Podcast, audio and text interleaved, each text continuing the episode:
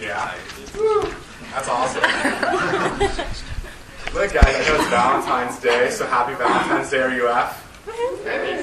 Welcome to the holiday with e- impossible expectations. Thank you, Hallmark. Um, I don't know if you saw the most recent issue of the Roundup newspaper, um, but I guess that RUF asked me to be their Valentine, you guys' is Valentine. Sid Druin, will you be our Valentine? Love RUF. I don't know if you saw this. and my answer is yes. so can someone dim the lights? Somebody cue the awkward slow dance music. I'm ready to sway back and forth and look awkwardly over the shoulder of RUF. Uh, oh, this is great. I'm kidding. Um, okay. Uh, for those who don't know me, and you're about to leave, um,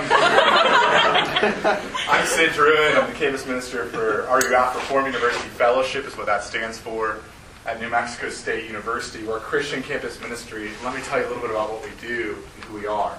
RUF exists for the convinced and the unconvinced, for the believer and the unbeliever, for the pretty and pink and the brooding and black, for the perfect couple who buys everything in doubles, and the couple who fight so much that they're walking, talking pay per view events.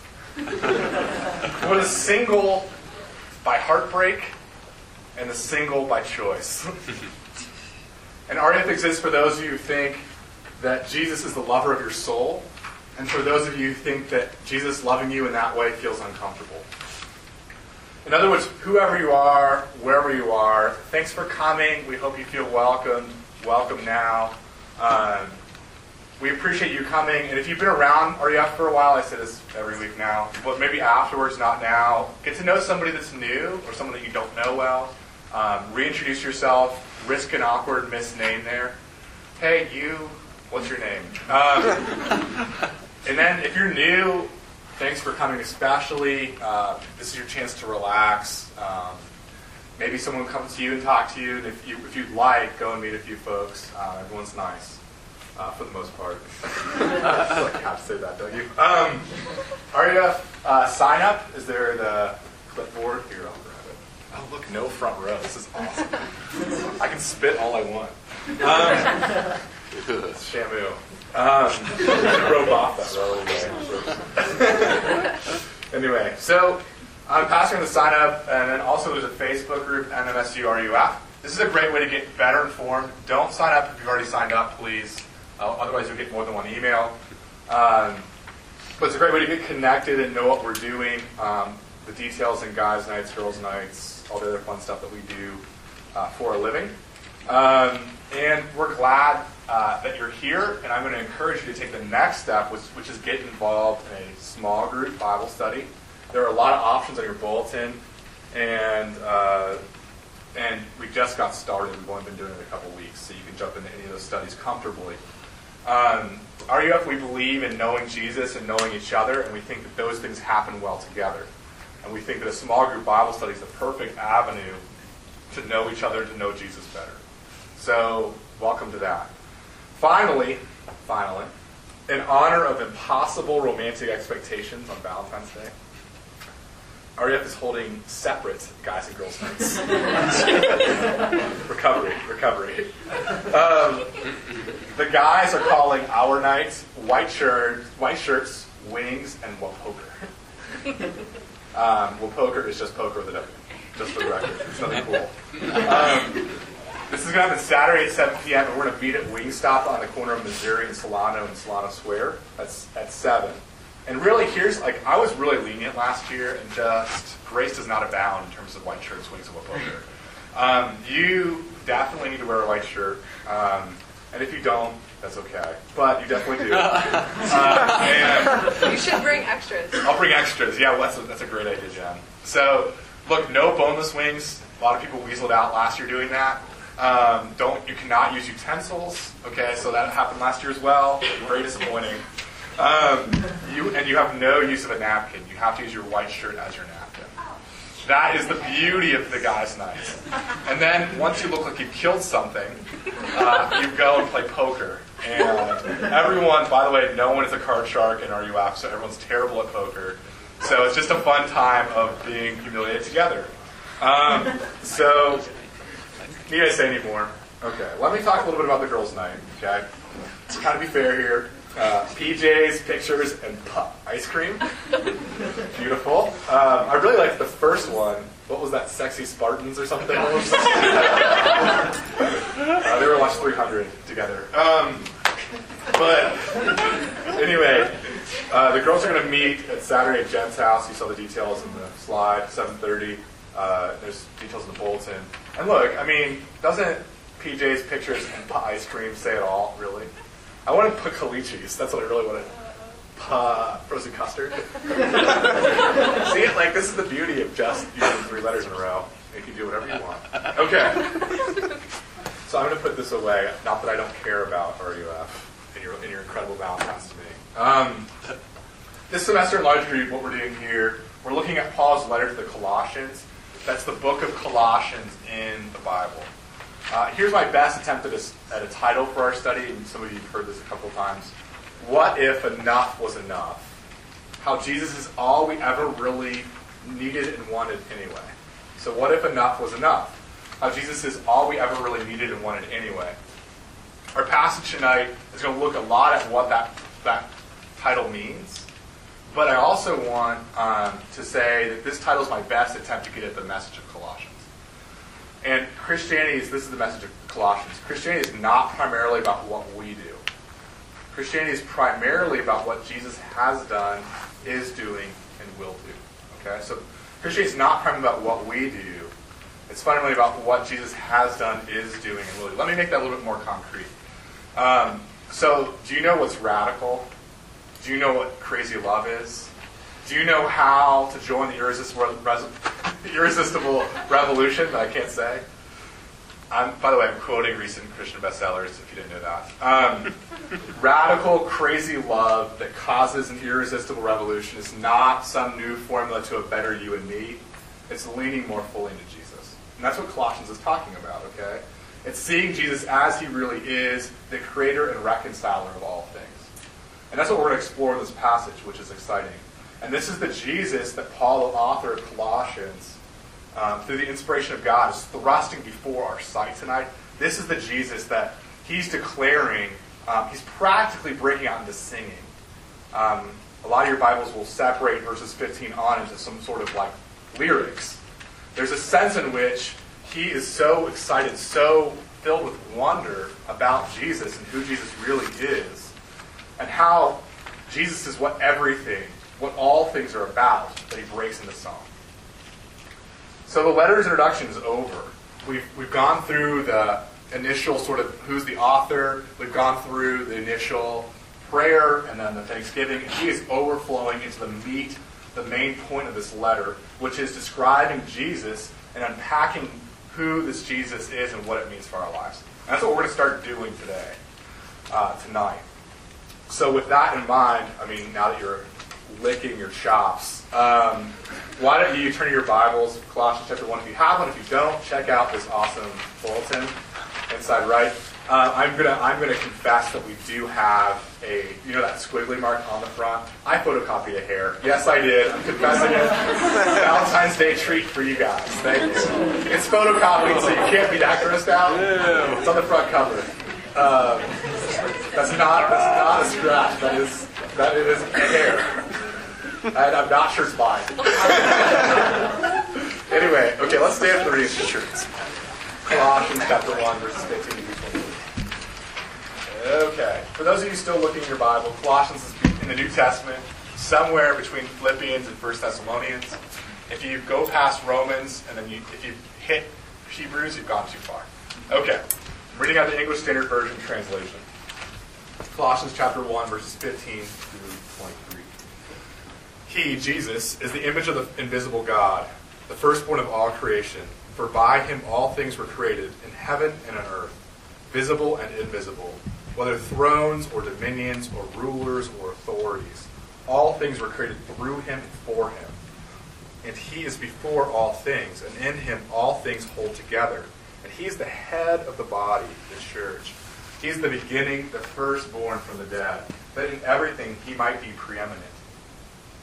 For in all the fullness, for in him all the fullness of God was pleased to dwell, and through him to reconcile to himself all things, whether on earth or in heaven, making peace by the blood of his cross.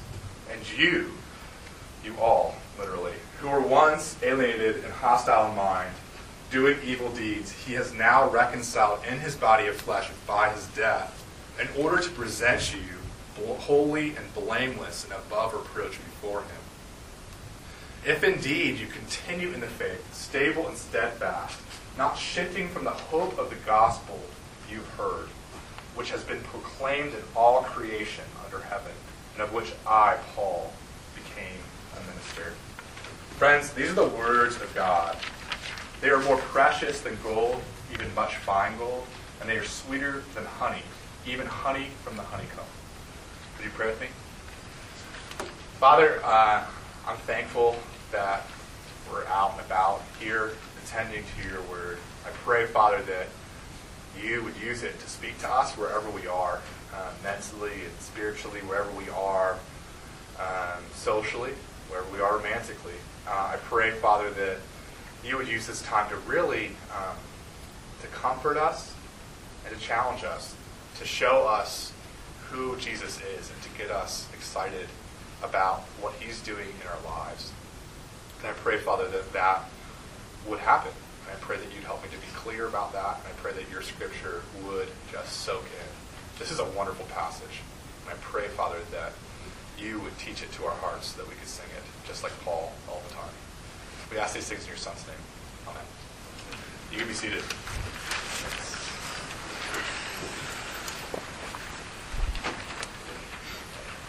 Have you ever done something day in and day out that you thought was absolutely, completely meaningless?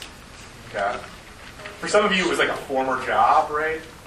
Where you got paid to sit around, but you couldn't do your homework. So you were just like waiting for the phone call that never happened.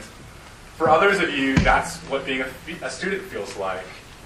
As you post pointless discussion question answers onto an online forum, or maybe you're in the lab laboring, trying to make a clear liquid into a bubbly clear liquid. Um, and you're like, you're asking, what's the point? For me, I had a really deep experience of this, and it was the summer between my sophomore and my junior year of college. Uh, I worked at Wendy's, a fast food restaurant. Now, no, to be honest, I liked a lot of the job before we go there. I made friends with other burger architects. Um, that means I flipped burgers. Um, and they had a seniority system, by the way, for those who use the cash register.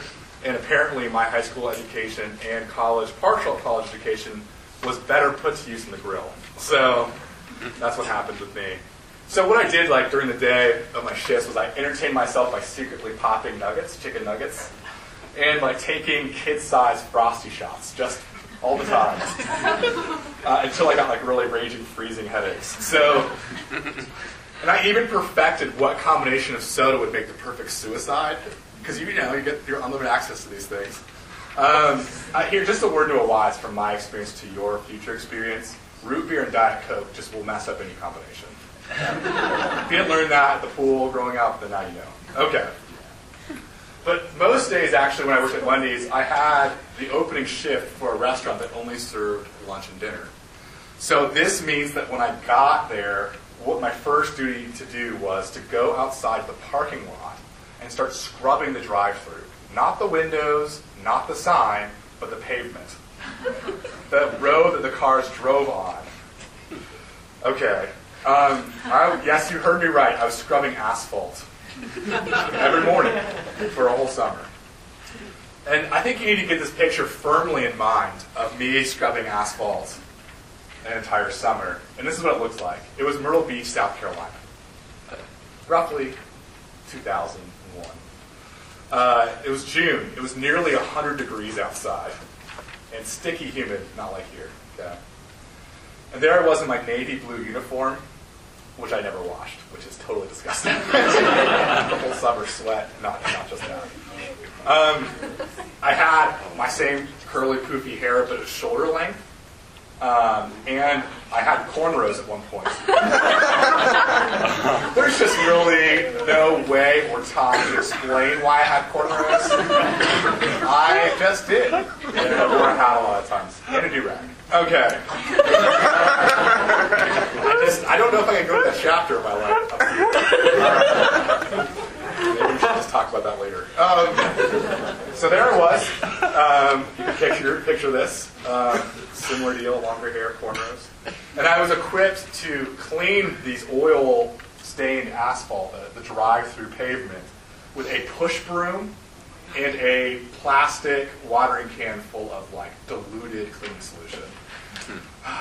So, in the heat of the day, there I was with a plastic watering can pouring out watery suds onto oil spots in the drive through and brushing, basically just brushing the oil further into the asphalt because there was just no hope of actually getting anything accomplished. Uh, um, so no amount of intense effort or scrubbing with soapy water can actually really clean years old stains off of asphalt. And so not only did this job seem pointless, like anyone really cares in their car if there are like oil spots on the drive-through. That's what they're really caring about when they go into a fast food restaurant, the drive-through. It also was meaningless because I couldn't even actually accomplish the task that they had given me that I did every single morning at 7 to 8 p.m. or a.m. Excuse me. Cleaning the pavement on the drive-through window um, was just frankly uh, some of the worst moments for me in my entire life. I had become a Christian earlier that year. Uh, I, I grew up Christian. I became a Christian in college. And in the middle of doing this task, uh, this hard, meaningless scrubbing, I had some serious doubts about my life. I mean, not just like what was I doing cleaning asphalt with a push broom uh, and a watering can, uh, not just like why was I at Wendy's uh, working fast food, um, or not even just. I think it was even just bigger. It was like, what am I doing with my life? Um, and even more, what am, am I? What is this whole Christianity thing about? Uh, after all, that was kind of what had gotten me there. I, I had gone to a summer uh, camp, Christian summer camp slash project that had brought me uh, to Myrtle Beach and to Wendy's and that fun establishment of working. So, and I remember thinking, like, is this whole Jesus thing really? Do I really believe this? There I was, pushed in the push broom. Is it true? Am I just looking for patterns in static? What in the world am I doing here with a plastic watering can, a push broom, and an unseen distant Lord? I wish that summer that I had read, that I had stewed in this passage. I wish that summer that I had looked at 1 Corinthians 15 through 23 and really meditated on it to see what was going on. Because although I'm not a Colossian and neither are you, this passage was speaking and is speaking to me. And my guess is that in this room it's speaking to all of us in some way. Whether you feel like you're push brooming years old stains off of asphalt for a living, or you find yourself wrestling with doubts in the dark. Wondering when you wake up about whether this universe has any meaning and whether you really need Jesus to be anything but nice and dead. Commentator Kent Hughes calls this passage of Scripture, this piece of 1 Corinthians 1, the most closely reasoned presentation of the supremacy of Christ anywhere in the Bible. It's a bold claim. And what he means by that is that Jesus in this passage is Lord of all, or he's Lord of nothing. He's Lord of all, or he's Lord of nothing. In other words, Jesus has always been what everything is about. And his self sacrificial love is in the words of Bono. It's going to cause all the colors to bleed into one. That's a picture of reconciliation. Jesus is the creator and the peacemaker. He is the creator and the reconciler. Simply, Colossians 1, verses 15 through 23 says this Jesus makes something out of nothing and gladness out of badness. And we've got to, we've got to believe this every day. So Jesus is making something out of nothing and gladness out of badness. And we've just got to believe this every day. That's sort of the point of this passage. And look, let me break down how this passage works. The passage speaks to us in two parts. It speaks into our doubts and lifts up our hearts in two ways. Verses 15 through 17, you take a look, uh, we see that Jesus makes something out of nothing.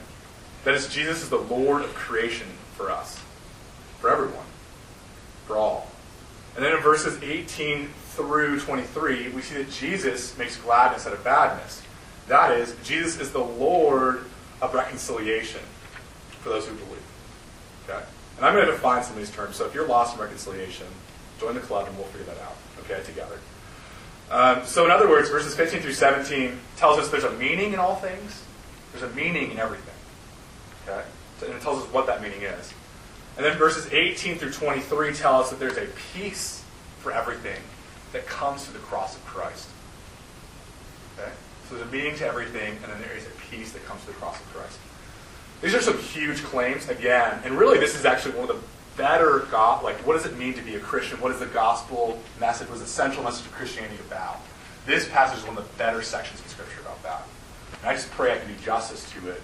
Uh, but let's look at this closely and see what, um, what the bold claims are. So let's start with verses 15 through 17, which is about creation, okay? So 15 and 7 through 17, take a look at it. So the minute I use the word creation in about verses 15 through 17, I cross some sort of mental line in a lot of your people's souls. Okay? Creation. Some of you grew up in church, you're like, well, yeah, that makes sense. I'm fine with that term creation. But others of you, whether you grew up in the church or not, creation is a very loaded word. It's a, it's a cultural warfare word, right? After all, this is the big raging debate about creation and evolution, and this involves the supposed age of the earth in public school textbooks and people with picket signs and people marching on Washington and people marching from Washington. This is a big deal. And I'm not going to step into that cultural war. I'm sorry. And here's why. I don't agree with the way that the battle lines are drawn on either side. I just don't. And so to sit there and step into it, I'd have to sit there and dissect the cultural war, and then we would lose, the, we would lose some of the Bible, which is really not my goal. Okay? So, but let me tell you a few things about what this passage is about. Um, I think Paul's saying here, and this is what I mean by creation when I summarize what he's saying, that the word creation is actually about something deeper than, than the cultural warfare. It's about something more essential than that. About more essential than school curriculum. Okay, or curricula. By calling Jesus the image of the invisible God, by calling Jesus the firstborn of all creation, Paul's asserting something that every he's asserting that everything that is, everything that has being, everything that exists, all things invisible and visible, everything on earth as in heaven as well, all of these things have meaning. All of these things have purpose. Everything was made, everything's held together, everything has a purpose or an end. And the maker and sustainer and end of all of these things is Jesus Christ. That's his argument, okay? The same Jesus Christ, that same Jewish person who lived 2,000 years ago, kicked off his sandals and died on the cross. Same guy. Let's look at each of these individual claims one by one, okay? Look, so first what I'm saying is the passage is saying there's a meaning behind everything that exists. Right? There's a meaning behind everything that exists. And this is what Paul's driving at in verses 15 and 16 when he calls Jesus the image of the invisible God. Why? For by him things all things were created. He's the image of the invisible God because everything's created by him. Or in him, literally. Jesus makes the invisible Spirit of God visible. How does he do that? Jesus does it by becoming a man, right? So he's visible in that sense. God's visible by becoming a man. But also further, he makes God visible by the act of creation. And that's what the focus of verses 15 and through 17 are about. God is visible in creation because creation reflects God's beauty, God's goodness, and God's truth. And those that is what God is all about. Is beauty, goodness, and truth. So, whether we know it or not, many of us take the universe, the universe's beauty, goodness, and truth for granted. Okay? This is where it gets sort of application driven. So I've given you some lofty ideas, but let me talk about your life and talk about my life for a second. We live our lives for these things. We live these, our lives for beauty, goodness, and truth, whether we know it or not. these things influence how you study, why you study, maybe even what you study, and certainly what you plan to do with your life. How? Something good or beautiful or true helped you pick a major. It just did. Okay? If you're undecided, I'm sorry. Go find it out. So if you're a nursing major, or an English major, or a business major, or a computer science major, or a biology major, or every other major known to man, CMI major, I saw a hand back there. Um, look, you know, whatever you are, you're pursuing the good, the true, the beautiful in some way. You're looking at creation saying, where can I make my mark? What is the mark of creation on me? And I just want to say this, and I think this is such sort of taken for granted, so assumed that it's hard for us to get outside of that perspective, whether or not you believe in Christianity. We would look very differently if we didn't believe that the world had rhyme or reason or rhythm. Wouldn't we? We would live totally differently. I doubt any of us would get out of bed in the morning. And we would also, the way that we look around the world says, look, the sun, the mountains, the architecture, the city planning, everything that's around us, we see that it has a purpose, we see that it has an order, we see it has a structure, a goodness, a truth, and a beauty. And they reflect all of these things God. And look, you think maybe maybe you say, okay, well that's awesome. You're a preacher and you're up here talking about the Bible. But let me just point to somebody who's way off uh, the Christian radar, just to give you a little bit of uh, perspective. And the guy's name is Albert Einstein. He made some amazing advances in science. You know how? His theory of, ger- his theory of general relativity, I can't even say it because I don't understand it. Um, the, his theories about how the universe, how the physical universe worked, assumed truth and goodness and beauty in the universe. Listen to what he says, it's his own words. The only incomprehensible thing about the universe is that it's comprehensible. The only incomprehensible thing about the universe is that it's comprehensible. And he, all of his discoveries, he thought about in a room with no windows. And they were later proved by people with awesome telescopes. Do you get that? That he assumed that the universe was one way, and it was proven by data. But there many of us here, and or some of us here, and many in our culture at large, who think that we're imposing meaning on things. Even Einstein maybe is imposing things, meaning on things. That really things are only shaped by meaninglessness, by randomness. Life is a tale told by an idiot, full of sound and fury, signifying nothing. Yes, that's William Shakespeare beautifully put into the, into the word, into the mouth of Macbeth. But I have yet to see someone actually live consistently out of that. I know a lot of people, and I lived like that for a lot of my life. And I promise you, I couldn't live consistently. And here's why. What would it even look like to live as if things were meaningless? As if things had no purpose and order and structure? I had a professor in graduate school that actually tried to sort of speculate about this. He knew a guy named Richard Rorty, like personally. Richard Rorty is a big time philosopher um, who was at Stanford, and they sort of swapped. He was the head of the a, chair of the philosophy department, and then Richard Rorty came in, and they had this like epic conversation because this guy has like an epic conversation with everybody famous in world history. So his class was amazingly interesting. But um, he said this to him. He said, "What do you like? What? How do you live, Richard? How do you live? If you believe what you're teaching, if you believe what you're writing, how do you live?"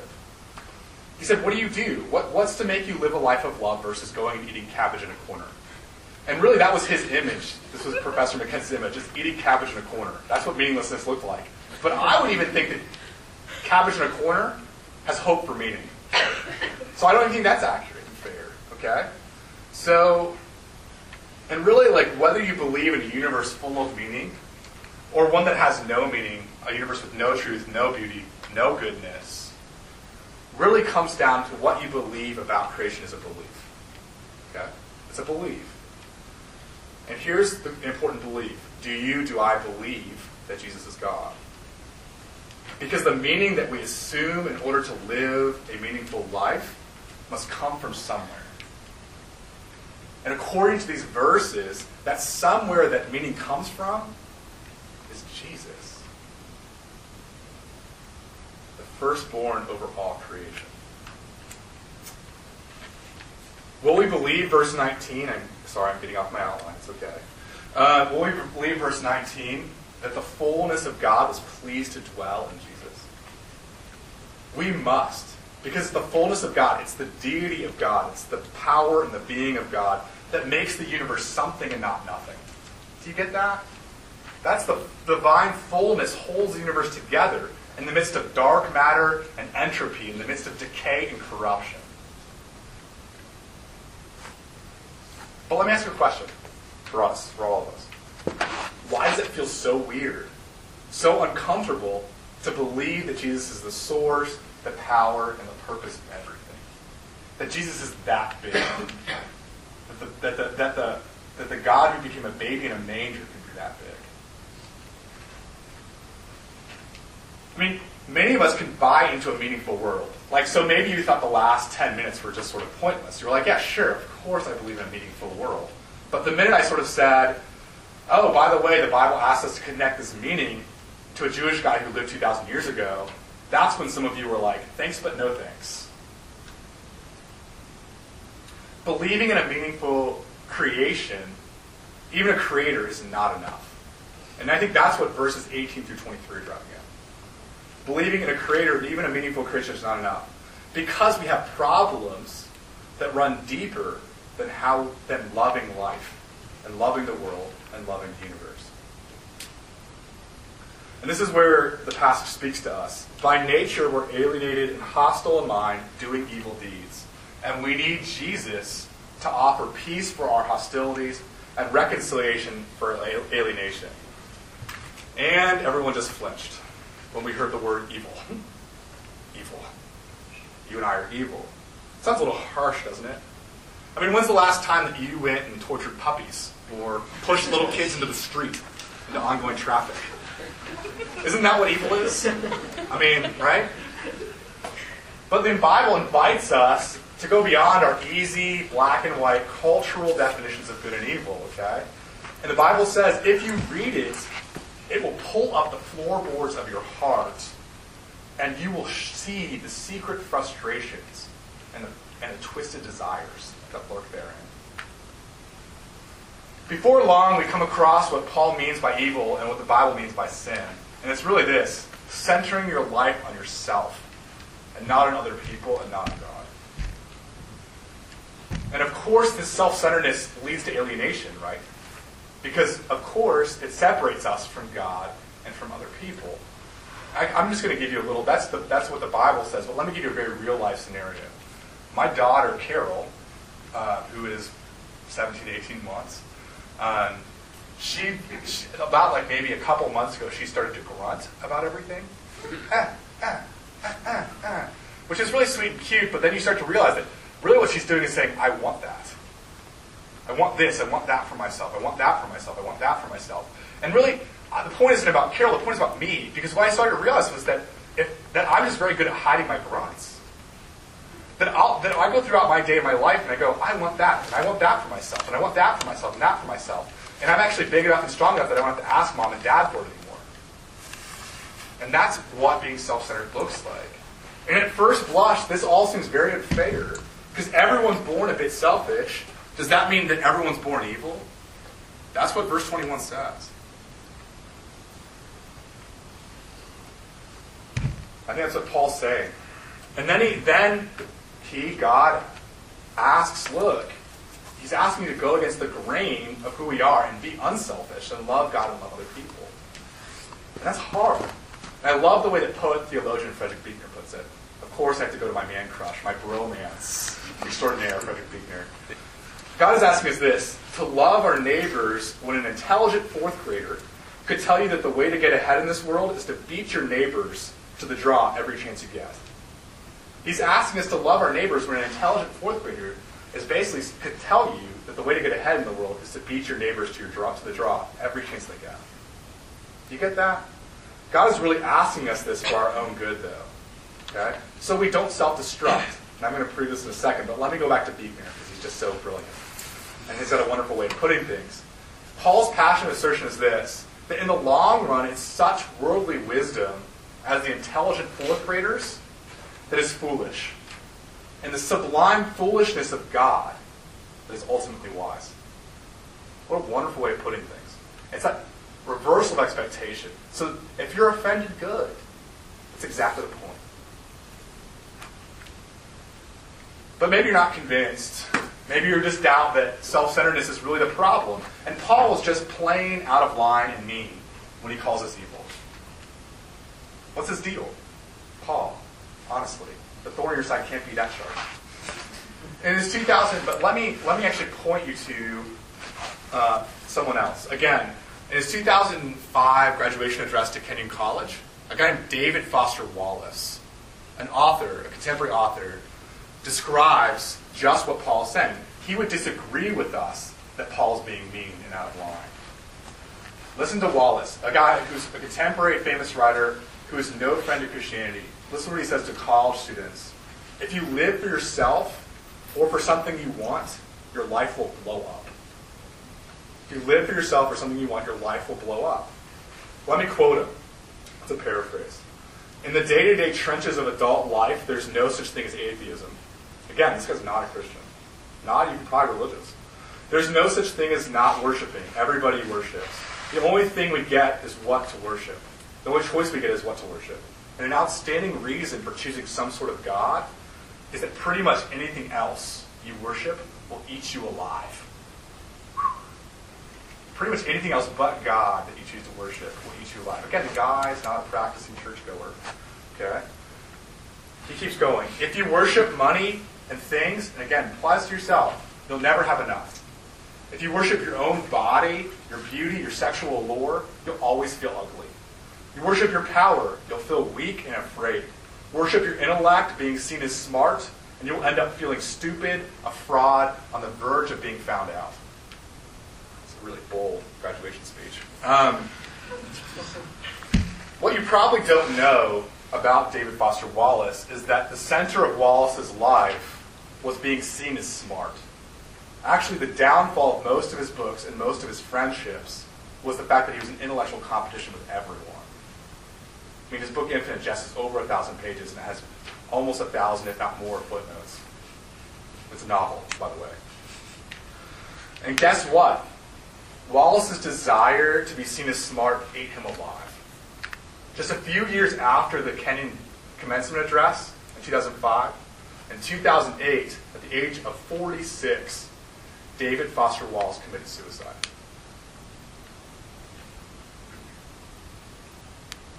So, what's the solution? How do we escape being eaten alive by ourselves and by the different pieces of our self image we're constantly worshiping?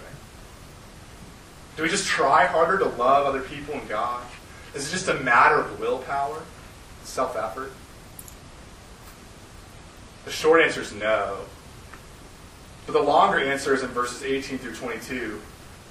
Jesus had to become the image of the invisible God and lay down his body of flesh by death to be the firstborn resurrected from the dead so that we can escape self destruction, so that we don't explode. The reconciliation, that other orientation that we so desperately need in our lives, is given to us by Jesus through his life for our life through his death for our death. And that's what the passage is all about. And that's what the gospel, the central message of Christianity, is all about. All we must do, according to verse 23, is to believe that Jesus lived and died for us. And we are holy and blameless and above reproach. That's an awesome promise. Your shame, those years stained spots that are on the asphalt of your heart, there's no push broom and no cleaning solution aside from the blood of Christ that can scrub those clean. Do you see, if we only need to try harder to love God and other people, God's through God's love through Jesus' death is like just another empty Valentine's Day form of love. If we weren't headed for self-destruction and death by our self-centeredness, Jesus' death would have been needless. There wouldn't have been need for him to die for our death and to live for our life. I love the way that theologian Roger Nicole, he gives us a wonderful analogy or illustration, which is what I'm always looking for, okay, is an analogy or illustration. Okay? it's really beautiful. He says this if we save ourselves from self absorption and we didn't need saving anyway, it would look a lot like your house was burning down and you had safely left your house. And I came to you and said, Let me show you how much I love you. And I ran into the fiery house and died. Okay? And what would you say about me?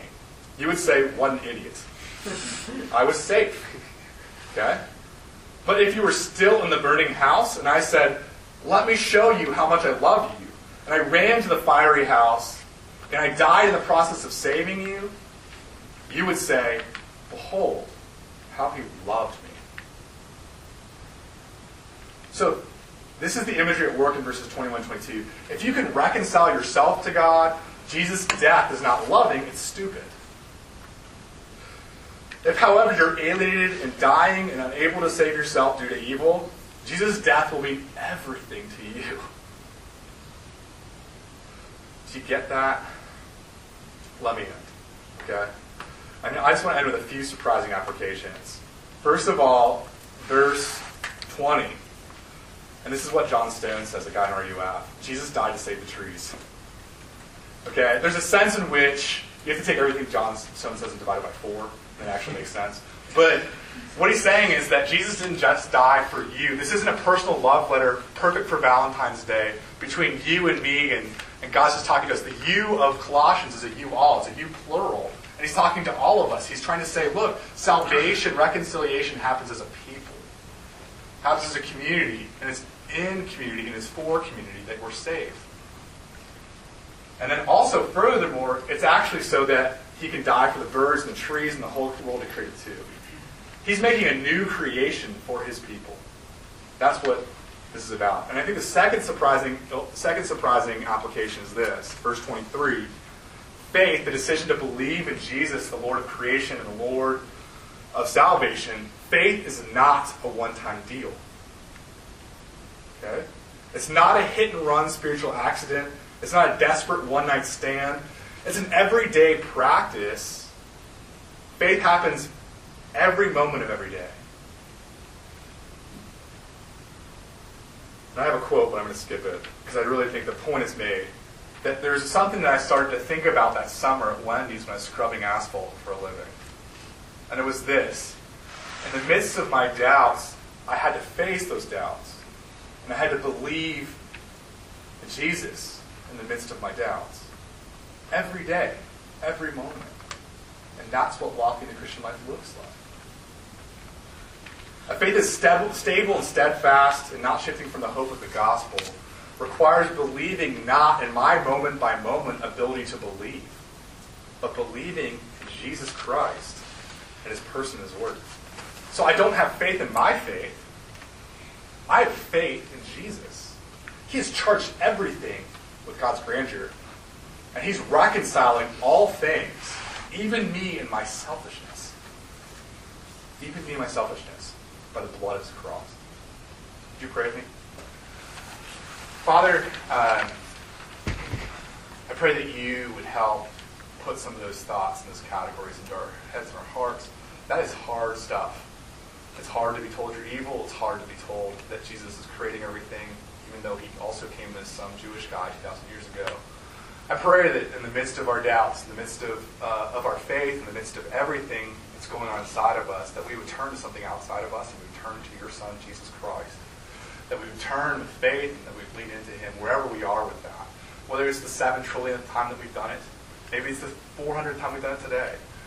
But I pray, um, even for the people that might be the first time for, that this would be an opportunity to do that. I pray, Father, that you would help us to understand what this reconciliation is all about, and that you would help us to understand uh, the beautiful gift, the holiness, the being above reproach that you give us in Jesus. Make us blameless, pure as snow. In your Son's name. Amen.